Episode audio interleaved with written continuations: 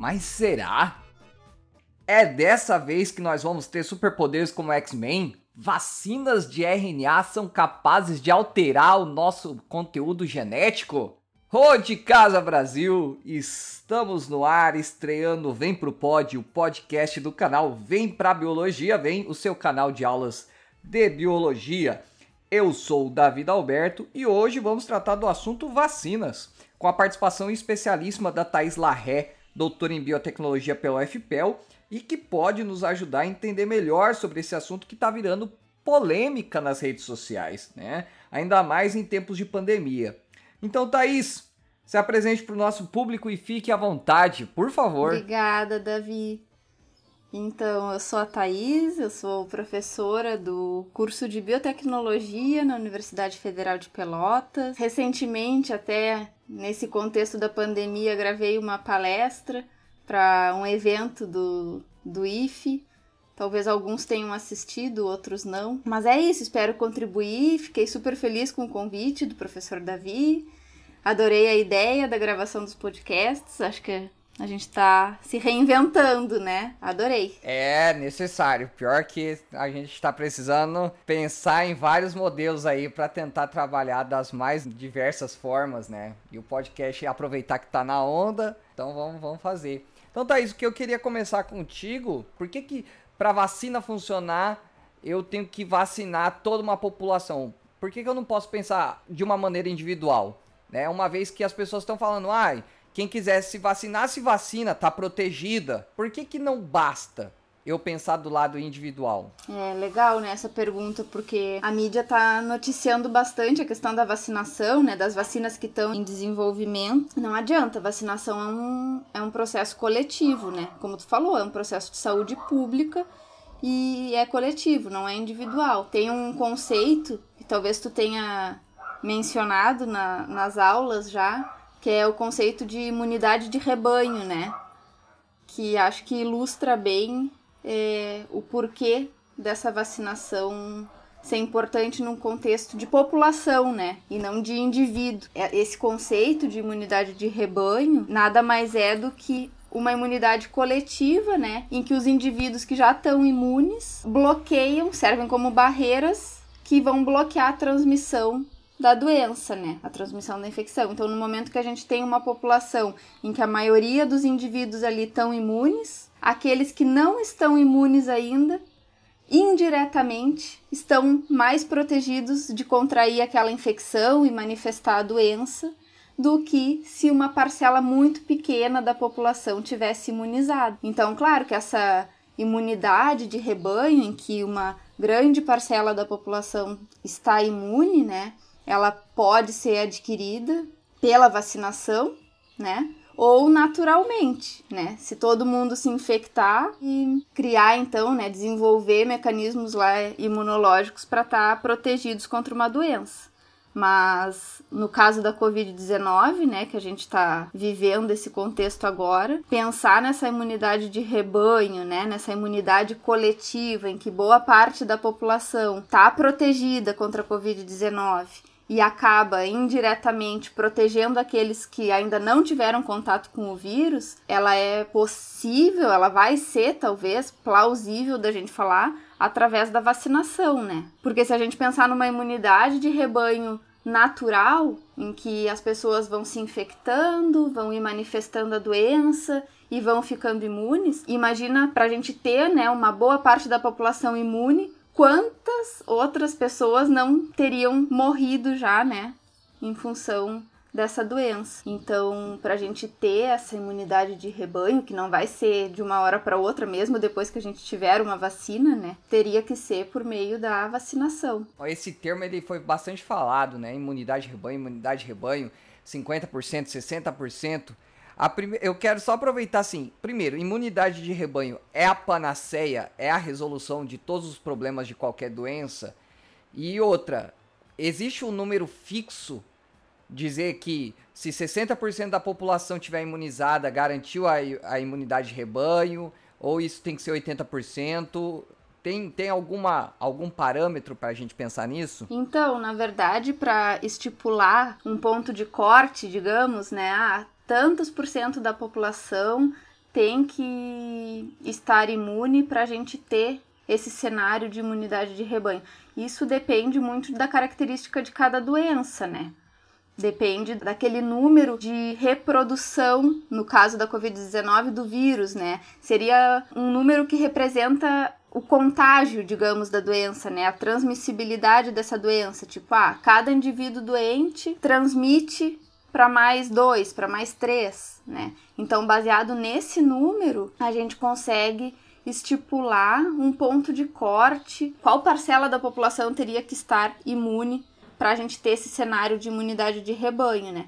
Claro que não é só esse número que representa a transmissibilidade da doença que vai ser importante aí, vai ser importante outras coisas também, como outras medidas de prevenção que essa população está exercendo, né? Ah, os hábitos de higiene estão sendo praticados, a população está usando máscara, né? Estão praticando distanciamento social, já tem uma vacina que está sendo introduzida, mas só nos grupos de risco. Então, todos esses outros fatores vão influenciar essa taxa, né? Então, para a Covid-19, tem se falado numa estimativa de que em torno de 70% da população teria que estar imune. É um número bastante alto. Não, e deu para perceber ainda mais que não basta só a imunidade de rebanho, né? Tu trouxe aí junto várias outras questões, né, como a questão dos hábitos, né? Então, não vacina também não vai ser a panaceia de todos os problemas, apesar de ser a melhor, e não adianta só alcançar a imunidade de rebanho. Ainda assim, haverão pessoas que estarão expostas. É uma questão de, de se preocupar e das pessoas entenderem que não basta só ter a vacina ou não basta todo mundo se infectar como foi propagado também, né? Ah, deixa todo mundo se infectar. Além dos riscos que nós temos em cima disso, a, a melhor forma então de alcançar essa imunidade de rebanho é mesmo pela vacina. Enquanto muitos vão se infectar e vão realmente, né, estar imunes, muitos vão se infectar, mas vão vir a óbito, né? Então, que preço é esse que a gente teria que pagar, né? Pra, então, a é. melhor maneira ainda é a vacinação, mas também não é a solução de todos os problemas nesse momento, porque inicialmente, né, quando a gente tiver uma vacina, enfim, sendo produzida, comercializada, já registrada, essa vacina ela vai ser disponibilizada, né, inicialmente para os grupos de risco, para idosos, para aqueles que apresentam comorbidades, para profissionais da saúde que estão mais expostos. Então, essa imunidade de rebanho ela não seria atingida, ah, porque a vacina começou a ser comercializada, né? Isso daí é uma é uma ilusão tu tá falando justamente desse prazo que leva para alcançar a imunidade de rebanho, porque nós temos as campanhas de vacinação. E algumas dessas questões ligadas aos cronogramas da, da vacinação é justamente a questão da, da produção da vacina, né, o desenvolvimento dela e depois a produção em larga escala, que não é uma coisa simples. Então, só queria que você elucidasse para nós sobre esse processo, de uma maneira breve, depois a gente pode ir pincelando alguns detalhes, mas desde o desenvolvimento da vacina até a produção para ela estar em mercado. Porque às vezes a gente tem uma ideia de que, pronto, descobri a vacina, vamos jogar no mercado. Mas não é tão rápido de se produzir, né? Creio eu. É, na verdade, a gente fala que tem um tempo médio, né, desde das pesquisas iniciais de desenvolvimento de uma tecnologia para a produção de uma vacina, até ela tá lá na prateleira, né, até ela ser administrada, que é em torno de 10 anos. Seria um tempo médio. E a gente tá nessa corrida, né, por uma vacina contra a COVID-19 em tempo recorde. Na verdade, para uma vacina ser desenvolvida e disponibilizada, existem várias fases. Primeiramente, tem que ser desenvolvida a tecnologia, né? Ah, que tipo de vacina é essa? Qual que é o antígeno, né, dessa vacina? Qual que é o alvo dessa vacina? E depois dessa tecnologia ter sido desenvolvida, tem todas as triagens clínicas pelas quais ela deve passar, né? Então, a gente tem a triagem clínica de fase 1, que vai mostrar que a vacina é segura, então né, ela não causa nenhum efeito adverso grave, que é, essa fase ela é feita numa num número pequeno assim de pessoas. Depois a gente tem a fase clínica 2 e a fase clínica 3, que são os testes de eficácia para ver realmente se essa vacina induz uma resposta imune, induz uma resposta imune que é protetora. Né, que protege contra aquela doença. Então, esses ensaios de fase 2 e 3 utilizam, né, de um grupo ali de participantes que aumenta na fase 3, né? E na fase 2 ainda se avalia a segurança e a eficácia, mas com um número um pouco menor. E aí depois disso, então, que, né, que essa vacina foi testada em fase 1, fase 2, fase 3, demonstrou seu potencial, sua eficácia, aí ela vai então passar por todo aquele processo de registro, né, no Brasil pela Anvisa, para daí então ser disponibilizada. Enquanto ela está sendo administrada, a gente ainda tem a fase 4, em que os efeitos né, gerados por essa vacina seguem sendo acompanhados após ela já está sendo disponibilizada para a população ou para grupos dessa população, né? São várias fases, né? Que normalmente são bem longas, mas em função da situação de pandemia, essas fases acabaram sendo mais sobrepostas, né? Então, ao invés de terminar a fase 1 para iniciar a fase 2, terminar a fase 2 para iniciar a fase 3, essas fases elas começaram a ser sobrepostas para que a gente tenha aí um produto eficaz e seguro num prazo menor. Sim. E me diz como é que é um, um, um, local de produção dessas vacinas? Tu que é da biotecnologia que tem mais acesso a essas informações, o que que é uma fábrica, é um laboratório, é um monte de gente trabalhando cada um numa função? Qual é a natureza da produção? De uma vacina. Não do desenvolvimento, mas da produção. Claro, depende muito do tipo de vacina, né? Cada uma vai exigir uma estrutura. Algumas vacinas vão ser produzidas em tanques, né? Em fermentadores. Outras vão ser produzidas em culturas de células. Então, outras podem ser produzidas em ovos embrionados. E aí a gente vai ter equipes então trabalhando desde o processo de produção, né, purificação depois dessa vacina, formulação e envase da vacina. Ou seja, produzir milhões de doses é uma coisa que leva muito tempo. Porque você não tem uma super fábrica, uma super usina aí com milhares de prateleiras para cultura de células, né, ou dos ovos embrionados. Talvez essa da dos tanques de fermentação é que tem mais volume, né? Ou seja, não é simples Pessoal, pelo amor de Deus, não é porque desenvolveu a vacina que nós vamos ter 100 milhões de doses disponíveis para a população brasileira do nada e depois mais 50 milhões, mais 50 milhões. É verdade. Ainda mais tratando de, de vacina viral, né? As vacinas que se baseiam no vírus morto, né, ou no vírus atenuado, o vírus precisa de uma célula hospedeira, né, para conseguir se replicar. Para a gente poder ter várias doses da vacina, a gente vai precisar de muitos vírus, né? Então, gente, onde que esse vírus vai ser produzido? Ele precisa de uma célula, né, para ser produzido. Então, algumas, alguns tipos de vacina vão ter a produção mais trabalhosa, digamos assim, né, do que uma vacina de uma bactéria, né? Uma bactéria que tu cultiva, inativa aquela bactéria e ela por si só já é a vacina, né? Vamos pegar esse gancho justamente que você trouxe. Ah, depende do tipo de vacina. Tem aparecido várias reportagens aí que as empresas não estão trabalhando num só tipo de vacina, elas estão testando vários tipos, né? Ainda mais agora que se fala de vacina de DNA. Mas assim, quais são os tipos de vacina que a gente pode produzir, principalmente quando a gente está falando agora dessa pandemia da Covid-19? O que, que é essa vacina? Porque eu já mesmo já ouvi essa coisa assim, ah, eu vou tomar a vacina do cavalo. Então, quais são os tipos de vacina que, tão, que você tem ouvido falar que estão trabalhando em cima aí para desenvolver a vacina pro Covid-19? Sim.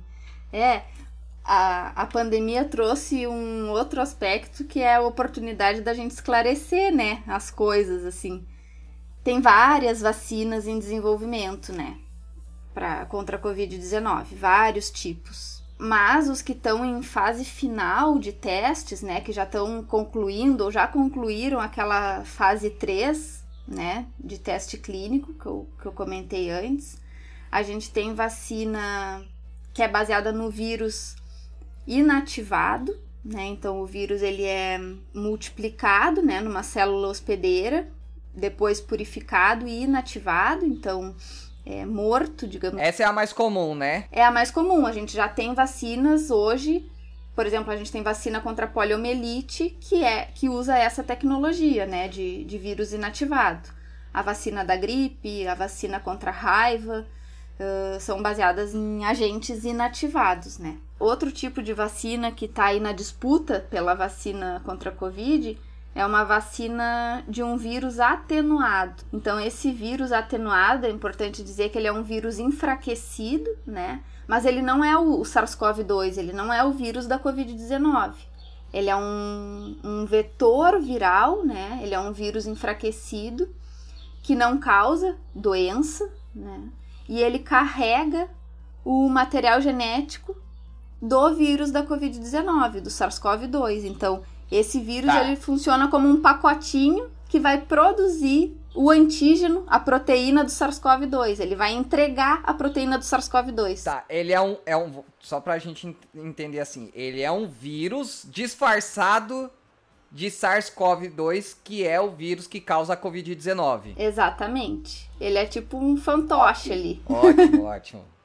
E. Não, e, a, e a, o outro tipo que eu ia comentar de vacina que está aí na corrida são as vacinas de RNA, né? Então essas vacinas, hum. elas são baseadas só no material genético. Então o, o vírus, o SARS-CoV-2, ele é um vírus de RNA, né? O material genético dele é RNA, ácido ribonucleico. E essa vacina, ela se baseia no, em RNA mensageiro. E esse RNA, então, ele vai ser responsável né, por dar o código para produzir a proteína do vírus. E quem vai produzir essa proteína do vírus SARS-CoV-2? As nossas próprias células. Então, esse RNA entraria na nossa célula e a máquina lá, toda a maquininha da nossa célula de produção de proteína, iria usar esse código do RNA da vacina para produzir a proteína do vírus e então essa, proteína que é de fato né, o antígeno vacinal que vai estimular lá as nossas células do sistema imune para produção de uma resposta imune. A primeira dúvida assim, ele não vai me deixar doente? Se ele produz a proteína do vírus, como é que eu sei que esse, esse RNA não vai acabar virando o vírus no, no meu corpo? Ele é só um pedacinho do RNA? O que, que é? Então, uh, ele é só um, um pedacinho do RNA do vírus, né? Então o vírus ele tem todo o seu material genético, né? E esse material genético de RNA vai ser responsável por montar o vírus inteiro, né? Então ele tem várias proteínas e, e essa vacina de RNA usa só um pedacinho de todo esse material genético do vírus, né? Que na verdade ah. é o pedacinho que é responsável por produzir uma proteína da superfície do vírus uma proteína que está que tá exposta, que é a proteína que é responsável por permitir que o vírus entre na nossa célula. Sim, sim. Então vai ser só, só o suficiente para identificar o vírus. Exato. Não corre o risco de eu começar a produzir o vírus por causa da vacina. Não, impossível. É só um pedacinho desse tá. vírus. E a, agora vem outra questão. E esse RNA não pode entrar na minha célula e modificar minha célula? É isso que querem esses conspiradores querem colocar RNA do vírus na minha célula para transformar as minhas células? Isso é possível? Esse, esse RNA vai agregar no DNA da minha célula? Não, não vai acontecer isso. Aliás, um dos problemas que tem se falado que por mais que essa vacina seja eficaz, ela tem se mostrado, né, eficaz, a gente tem um, um problema que o RNA ele é uma molécula mais frágil, digamos assim, né? Mais instável. Então, só para vocês terem ideia, precisaria, né, de freezers que vão a menos 80 graus para essa vacina se manter estável lá no, nas unidades básicas de saúde, para que ela possa ser administrada. Uma das vacinas de RNA que estão em desenvolvimento, tá? Então imagina, uh, já é uma molécula instável. Então, a chance dela permanecer muito tempo no organismo a ponto de ainda recombinar lá, se misturar com o nosso DNA, é inviável. Bom, vai ficar claro, né? Só pela instabilidade que dificilmente ela faria isso. Fora que são de naturezas completamente diferente, né? Agregar um, um pequeno fragmento de RNA ao DNA de todas as células do nosso corpo para poder gerar uma mutação a nível sistêmico. É muita conspiração, é, é inviável. É muita ficção. Lembrando, gente, menos 80 é frio a beça, tá? O freezer aí da sua casa que você usa para congelar as coisas chega ali a menos 20 no máximo. Né? Então, menos 80, quando a gente trabalha nos laboratórios, a gente precisa de um equipamento chamado Ultra Freezer. Que, e ele pena para chegar nessa temperatura. E se você deixa ali dois minutinhos a porta aberta, você perdeu essa temperatura e é capaz de perder as amostras. Então, não é uma, não é pouco, né? Não é pouco, tá?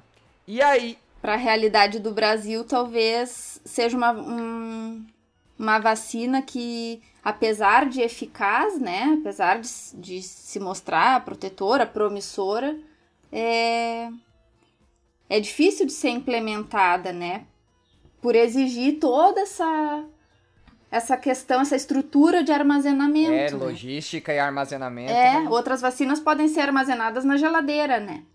A 4 graus. Tá, então vamos aproveitar isso já dizer. A gente viu que isso é um contra dela, né? Mas eu posso dizer, existe uma vacina melhor ou pior que a outra? Posso falar, a vacina do vírus atenuada é melhor do que a vacina de RNA? É difícil afirmar isso, né? Porque cada uma tem seus prós e contras.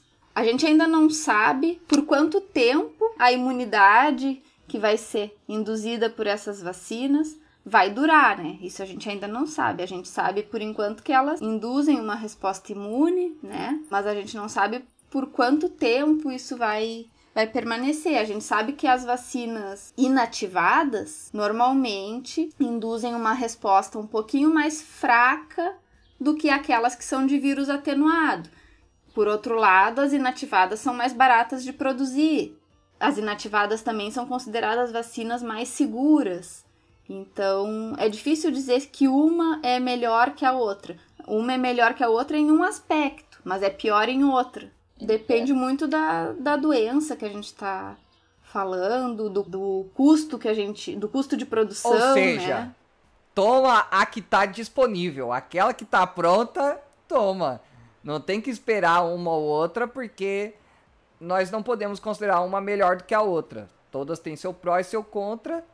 E aí o que vai determinar é a eficácia delas, né? E não é o tipo de vacina que vai determinar a eficácia também. Né? Isso, né? isso aí é importante falar, é verdade.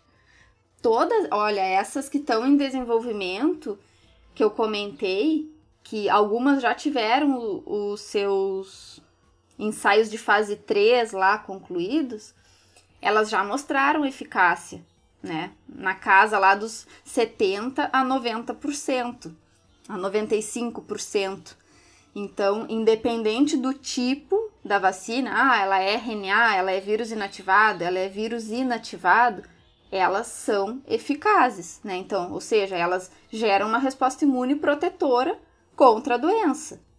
Então. E é isso que importa no final. E é isso que importa, é isso que vai dizer. Ah, se tu tá vacinado, tu tá protegido. Então, não tem uma melhor ou pior. Todas que estão aí na disputa estão mostrando eficácia, que são capazes de induzir uma resposta que vai te proteger. Tá. E Thaís, assim, tu comentou que a gente ainda não sabe quanto tempo vai levar a resposta imunológica, né, a duração é, dessas vacinas. E surge essa dúvida, por que que algumas vacinas, tipo H1N1, né, todo ano tem novas campanhas de H1N1 e a gente tem que estar tá tomando.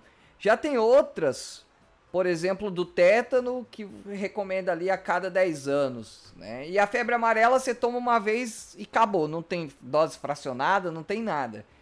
Por que, que algumas vacinas têm essa periodicidade de vacinação e outras eu posso tomar uma vez só? Por que, que o corpo responde dessa maneira? É, na verdade, essa, esses esquemas né, vacinais, ah, uma a gente toma só ao nascer, outra a gente toma várias doses, outra é uma vez por ano. Isso tem muito a ver com o tipo da vacina, né?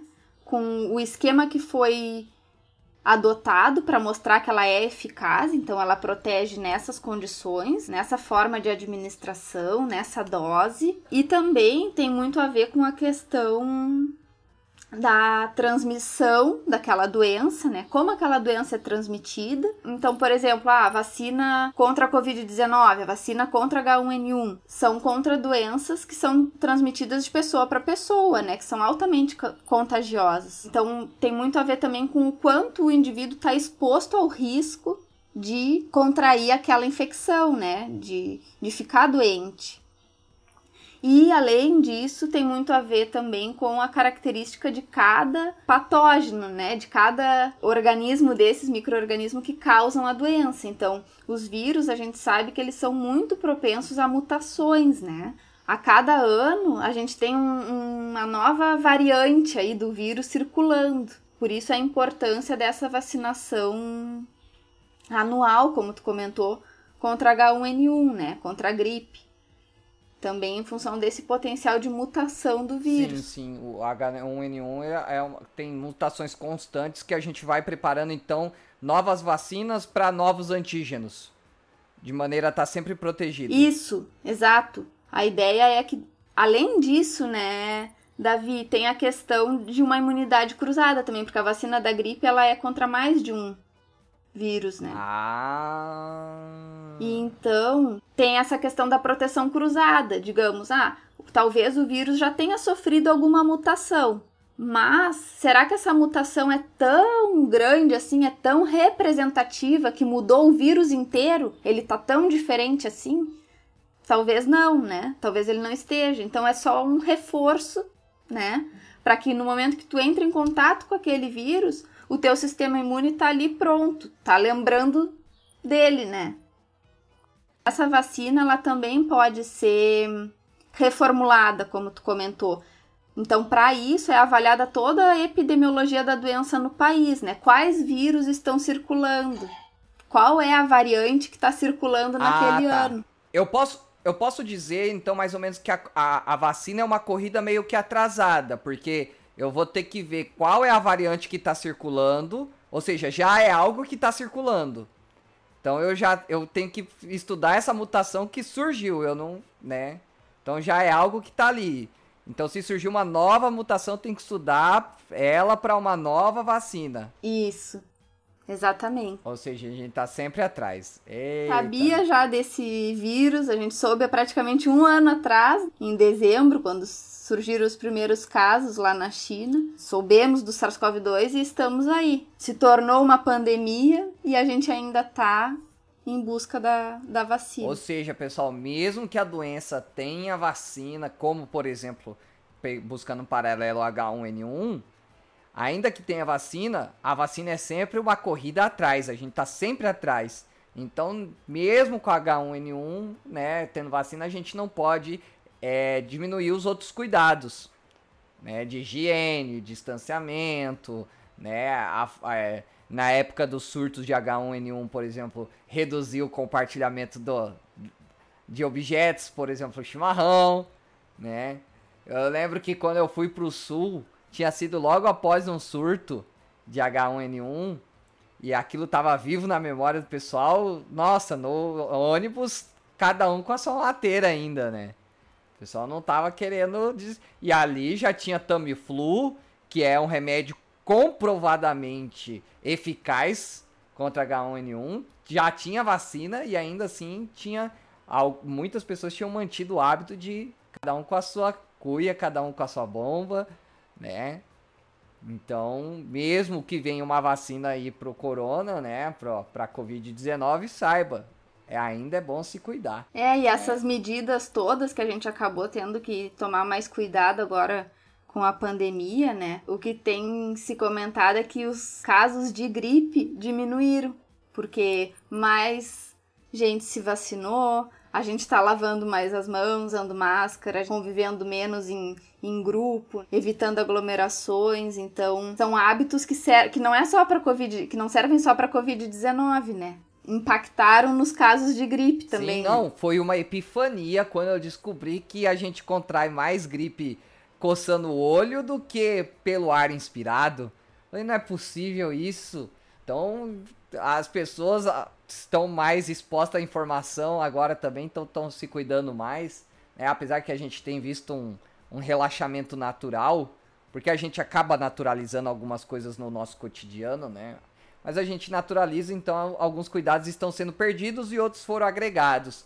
Né? Então, de fato, esse, esse dado, por exemplo, da redução de casos de gripe está extremamente relacionado com esses, com esses hábitos. Eu ia comentar que esses dias eu vi uma imagem que eram várias fatias de um queijo suíço, aquele queijo cheio de buraquinhos, sabe? Então, uma fatia com um buraquinho que, uh, representava uma barreira de proteção, um escudo, que era o uso da máscara. A outra fatia com outro buraquinho em outro lugar por onde o vírus passaria é o distanciamento social. A outra fatia, lá no final, é a vacina. Então, são fatias que sobrepostas bloqueiam aqueles buraquinhos por onde o vírus passaria, né? Então, são medidas Perfeita agrupadas. Elas, elas se agregam.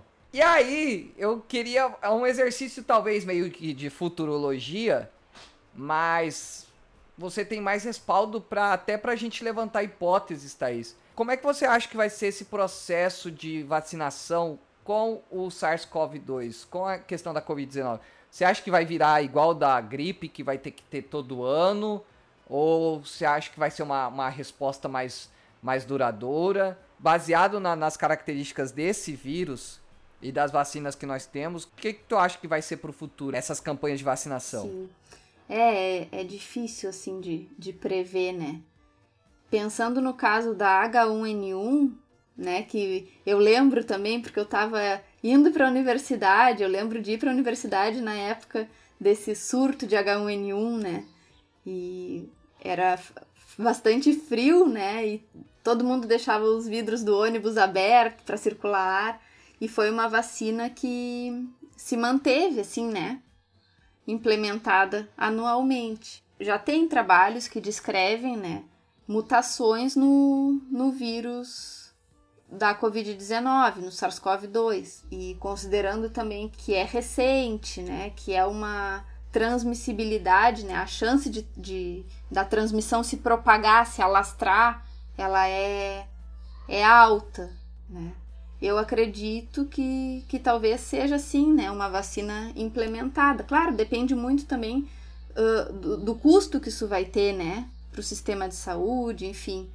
Mas, mas considerando assim as características do patógeno, né, que, que é o SARS-CoV-2 e o potencial de transmissão, né, e e os desfechos, né, que as, as pessoas que estão infectadas têm, né, a gente viu o número de mortes, né, que a gente, que foi absurdo, está sendo absurdo, então eu acredito que tem chance sim dela ser implementada com mais periodicidade. Ou seja, tentar ser anual, bianual, não vai ser igual, por exemplo, uma de tétano que você toma a cada 10 anos. Eu acho que não. É, então, tomara que continuem desenvolvendo as vacinas aí, né? E continuem produzindo em, em larga escala. Porque a população crescendo cada vez mais e nós expostos, e esse vírus vai contra uma série de comportamentos que nós temos, ainda mais o brasileiro, né? que tem a, a, manter o, distanci, o, distanciamento social vai ser impossível. Né? A gente é de se aglomerar, a gente é de se aproximar. Você tem esse falar próximo, né? Esse calor infernal do, do verão, né? Porque eu sou do Mato Grosso, um local que é sempre quente. Tinha a impressão errônea de que o Rio Grande do Sul é um lugar frio de jeito nenhum frio durante o inverno.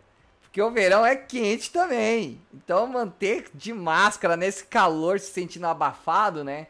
Não vai ser um costume que muitos vão pegar. A gente sabe disso. Infelizmente, na hora do surto, as pessoas entram, abraçam a ideia. Às vezes, por mais que seja de uma maneira imposta, é, por exemplo, você não entra num determinado estabelecimento sem a máscara, mas as pessoas agregam isso. Mas depois não vai. Né? Então a gente precisa mesmo é unir junto a isso algumas outras estratégias e a vacinação é uma das principais, não tem como a gente negar, é tentar fazer muita força retórica para ir contra qualquer tipo de vacina. Ainda mais quando ela passa pelos crivos que a gente estabelece aí nacionalmente e internacionalmente, né, de porcentagem de eficácia, efeitos colaterais e por aí vai, né? Então, a gente tem que se atentar. Então, eu queria o que, que você recomenda para quem está ouvindo a gente sobre campanha de vacinação? Qual que é a sua palavra final sobre isso para quem está ouvindo a gente? Ó, oh, que responsabilidade. a minha recomendação é que, em caso de dúvidas, leiam, se informem, conversem com quem entende da, do assunto, né? Com quem trabalha com isso, com quem sabe como funciona o desenvolvimento de uma vacina, com quem entende da doença e se vacinem, porque quando essa vacina estiver disponível, né, e, e for de acesso para todos, porque como eu, como eu comentei inicialmente, mesmo tendo a vacina, ela não vai ser a salvadora da pátria, né? Porque ela não vai chegar para todo mundo. E mesmo chegando para todo mundo, nunca todas as pessoas vão estar tá protegidas tomando a vacina, né? A resposta não é igual em todos, isso aí até para qualquer medicamento, né? E mas tomem a vacina, porque com certeza, assim, ó, ela se chegar na prateleira, se for registrada pela Anvisa e, né, estiver sendo administrada, podem ter certeza que ela passou por uma série de testes de profissionais competentes que atuam na área para que ela estivesse ali né, na, nas unidades básicas de saúde, para que ela estivesse sendo disponibilizada. Então, antes de cair nas fake news que, que surgem, vale a pena se informar um pouco mais, né, com quem com quem atua nessa área, com quem trabalha nessa área e não não relaxar com as outras medidas de, de proteção, né? Seguir reforçando os hábitos de higiene, seguir usando a máscara. Aqui em Pelotas se tornou obrigatório, né? A prefeitura estabeleceu lá num decreto como obrigatório o uso de máscara, porque como, como tu comentou, né, Davi, o pessoal não é não é da nossa prática, né? A gente gosta de estar junto, a gente gosta de, de se reunir, então algumas coisas têm que ser foram impostas, né? E acho que essa imposição acaba sendo importante. Como a gente começou lá no início da conversa, né? Não é uma decisão individual, é uma, é uma decisão coletiva, né? Eu posso não ficar doente, mas posso transmitir para muitos outros que ficarão, podem né, manifestar formas muito graves da, da doença. Então, a importância é, é social, é pública, é coletiva, não é individual. Isso aí, a gente tá numa sociedade, né, pessoal? Tudo bem que as liberdades individuais elas são importantes, mas nós temos que pensar no coletivo e a vacinação é um ato também de amor ao próximo porque, bem como disse a Thaís, nem todo mundo responde igual, nem todo mundo tem a oportunidade de se vacinar. Então, você se vacinando não é só uma maneira de se proteger, mas também proteger aquele que não pôde se vacinar ou aquele que por acaso não conseguiu ter uma resposta positiva à vacinação, né? A gente tem visto eficácia de 95%, ou seja, uma, uma porcentagem da população vai receber a vacina e não vai ter resposta nenhuma, né? E essa resposta pode ser o seu vizinho, pode ser o seu parente, né? E conscientize quem está próximo de você também se vacinar, porque pode ser você que se vacinou e não teve a resposta. E ainda assim ficar doente. Então, é por isso que a gente fala sobre vacinação como processo coletivo. Né? Não é eu me imunizar, não é um remédio que eu estou tomando. Né? Então, é bom a gente estar tá sempre cuidando, porque doença, como principalmente uma doença pandêmica, é um fenômeno social, é um fenômeno de grupo. Né? Então, isso para todas as doenças, pelo amor de Deus, prestem atenção na campanha de vacinação, tá? Se não tem o, mais o cartão de vacina, vai atrás de um profissional de saúde, né? A gente não tem esse perigo. A Thaís pode me co corrigir né? Apesar que isso começa a entrar pro lado da saúde, mas não há um perigo de sobrecarregar o sistema imunológico porque você tomou uma, duas, três ou quatro vacinas junto porque você não tem mais esse controle. É muito melhor você se vacinar do que deixar isso passar batido e acabar se contaminando com doenças que até pouco tempo a gente achava que estava erradicada, né? Deve ser uma tristeza para quem trabalha nessa área ver sarampo voltando, poliomielite, né? Coisas que a gente achava que já não existia mais, que eu não ouvia desde criança, de repente a gente tá escutando de novo, né, Thaís? É, não, é, é... Pra gente, assim, que, que gosta da área e que entende um pouco, é, é triste, né, esse descrédito com a ciência que a gente vê a ponto da, das pessoas acharem que vacina é algo ruim, né?